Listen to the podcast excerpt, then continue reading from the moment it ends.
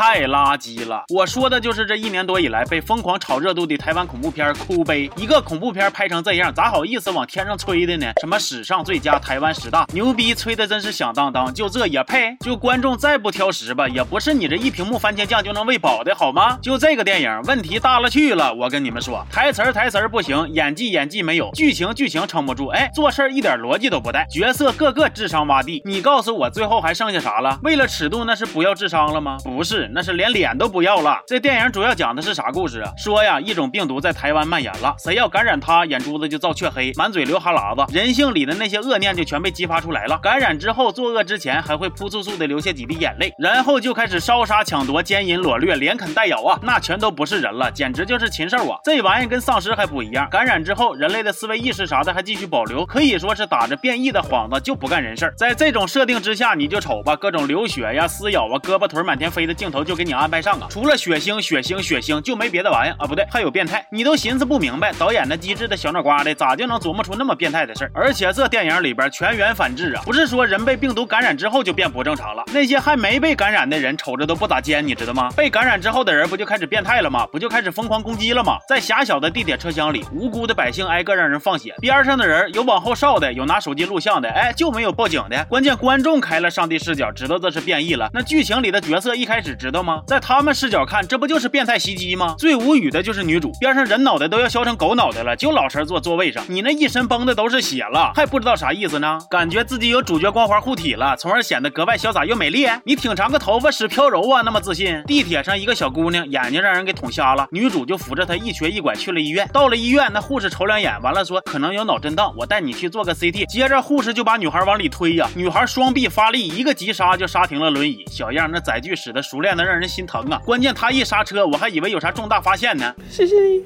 谢谢你拉了我一把，